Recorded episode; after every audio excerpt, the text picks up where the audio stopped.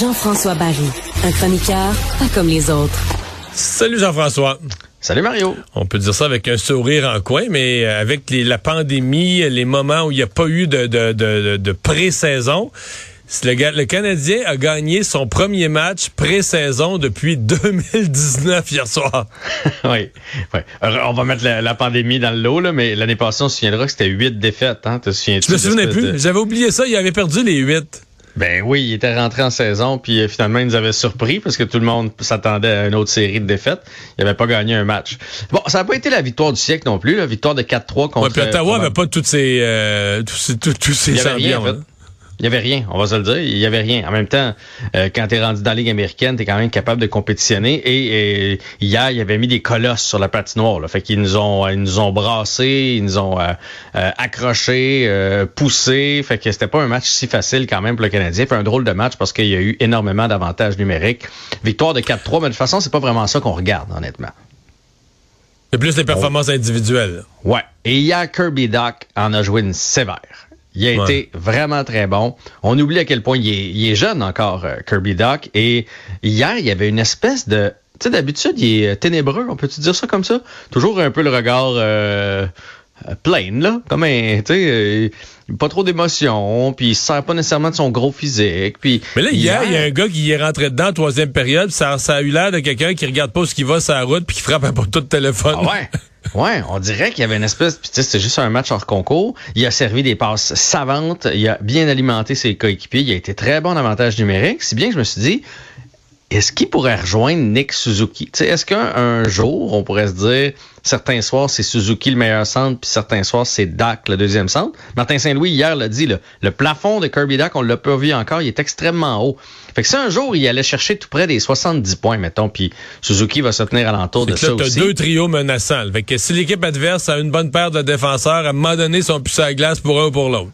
Ouais, je veux pas les comparer à Malkin Crosby, qui était une coche en haut. Là. Les autres, c'était du 90-100 points. Reste que quand tu as un one-two punch comme ça, puis que de temps en temps, tu peux les réunir en fin de match, quand tu as besoin d'un but, sur l'avantage numérique, tu peux les mettre ensemble avec Caulfield.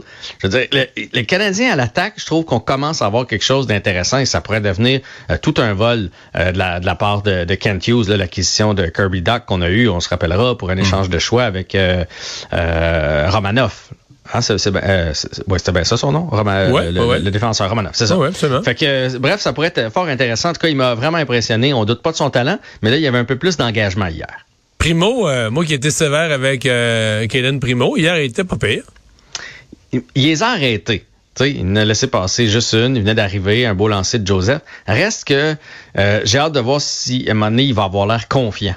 Parce que tout, avait l'air d'une aventure. Tu sais, ça c'était jamais comme d'aplomb, jamais. C'est bon un gardien. Tu sais, quand un gardien inspire la confiance, là, des fois tu peux te porter à l'attaque un peu plus. Tu sais, il inspire pas ça présentement, mais on sait qu'il joue gros, euh, Kaden Primo présentement pour son avenir. Fait qu'on serait stressé nous aussi.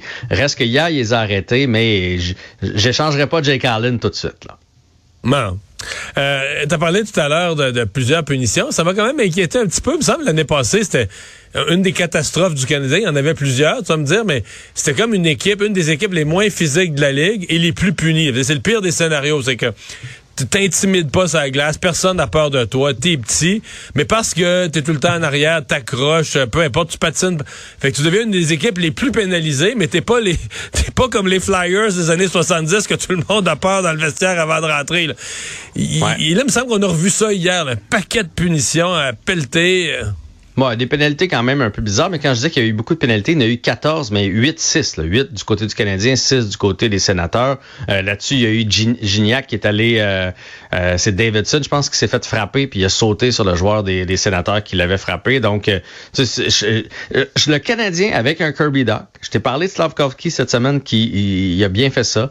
Monahan était là aussi. Le jour où on va ajouter Anderson, pour vrai, le Canadien commence à être un petit peu plus gros euh, qu'on l'était, plus imposant, plus intimidant. Ça veut pas dire que c'est des gars qui jouent hyper physique. Et j'ai adoré le match de Caden Goulet hier, qui va devenir le général et l'espèce de, de, de, guerrier, là, le, le, lancer qui a bloqué avec sa cuisse hier, ça avait l'air extrêmement douloureux. Il est revenu, lui, il distribue les mises en échec. C'est un gars qui est capable de se défendre.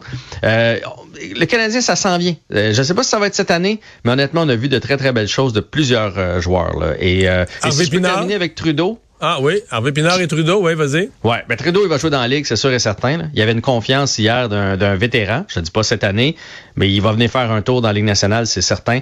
Et Raphaël Harvey Pinard, euh, écoute, même si c'est pas le meilleur joueur, le plus grand talent, je pense que ça va être le nouveau Paul Byron, le nouveau couteau suisse. Tu peux l'envoyer sur n'importe quel trio, relancer quelqu'un, tu peux le faire jouer des avantages numériques, en avantage numérique, ça à troisième, ça à deuxième, ça à première. Il est bon partout parce qu'il se donne tout le temps.